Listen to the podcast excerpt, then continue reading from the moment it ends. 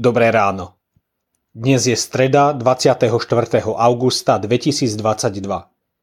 Božie slovo je pre nás zapísané v prvej knihe Kronickej v 17. kapitole vo veršoch 15 až 27 nasledovne. Natan hovoril Dávidovi celkom podľa týchto slov a podľa celého tohto videnia. Kráľ Dávid vošiel, posadil sa pred hospodinom a povedal Kto som ja, hospodine Bože? A čo je môj dom, že si ma doviedol až sem? Bolo to však málo v tvojich očiach, Bože, nuž dal si zasľúbenie o dome svojho služobníka do ďalekej budúcnosti a pohliadol si na mňa, hospodine Bože, ako na dôležitého človeka, ktorý rastie na význame. Čo má ešte hovorí Dávid s tebou? Sám poznáš svojho služobníka. Hospodine, Kvôli svojmu služobníkovi a podľa svojho srdca si urobil celú túto veľkú vec, aby si oznámil všetky veľké udalosti.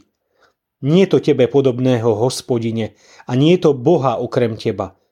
Po všetkom tom, čo sme na vlastné uši počuli.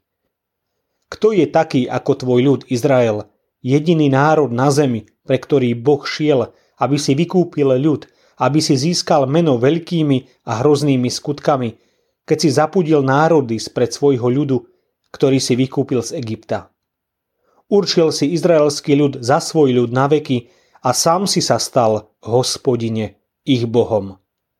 Nuž teda, hospodine, nech bude pravdivým slovo, ktoré si vyriekol o svojom sluhovi a jeho dome. Urob, ako si zasľúbil, aby sa tvoje meno dokázalo platným a veľkým až na veky. Aby povedali, hospodin mocností, Izraelský Boh je Bohom Izraela. A dom Dávida, tvojho služobníka, bude pevný pred tebou.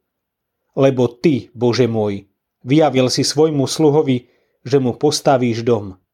Preto sa tvoj sluha odhodlal modliť sa pred tebou.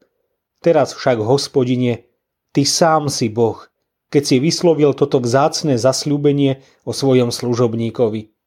Požehnávaj dom svojho služobníka, aby trval na veky pred tebou, lebo čo ty, hospodine, požehnáš, je požehnané na veky. Modlitba – priestor na príjmanie Božích rozhodnutí. Kráľ Dávid mal zámer postaviť dom hospodinovi. Žil v kráľovskej rezidencii a truhla zmluvy, symbol hospodinovej prítomnosti a slávy, bola iba v stane – Hospodin sa k jeho zámeru vyjadril ústami proroka Nátana.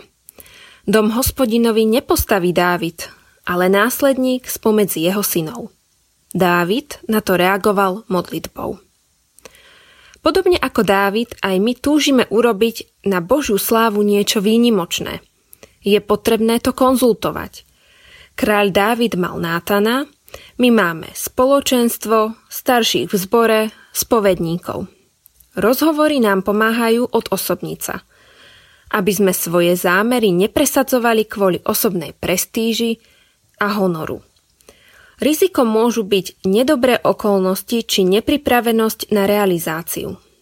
Podobne ako Dávid, aj my potrebujeme prijať, že úprimné túžby a zámery pre hospodina môže realizovať niekto iný a neskôr. Niekto iný v rodine, v zbore, cirkvi. Dôležité je, aby sme o túžbe urobiť niečo na Božiu slávu aj hovorili a modlili sa za ňu. Dávid prijal, že aj keď hospodin jeho zámer akceptuje, on ho realizovať nebude. Modlitba mu dáva priestor prijať Božie rozhodnutie. Dáva v nej dôraz. Poprvé na pokánie, znak závislosti od Boha. Po druhé, na hospodinovú milosť, ktorá dáva človeku hodnotu. Po tretie, na dôkazy plnenia Božích zasľúbení pre jeho ľud. Po štvrté, na svetosť Božích rozhodnutí. A po piaté, na prozbu o jeho väčšné požehnanie. Modlitba hodná nášho nasledovania. Zamyslenie na dnes pripravil Ján Matis myslíme vo svojich modlitbách aj na cirkevný zbor you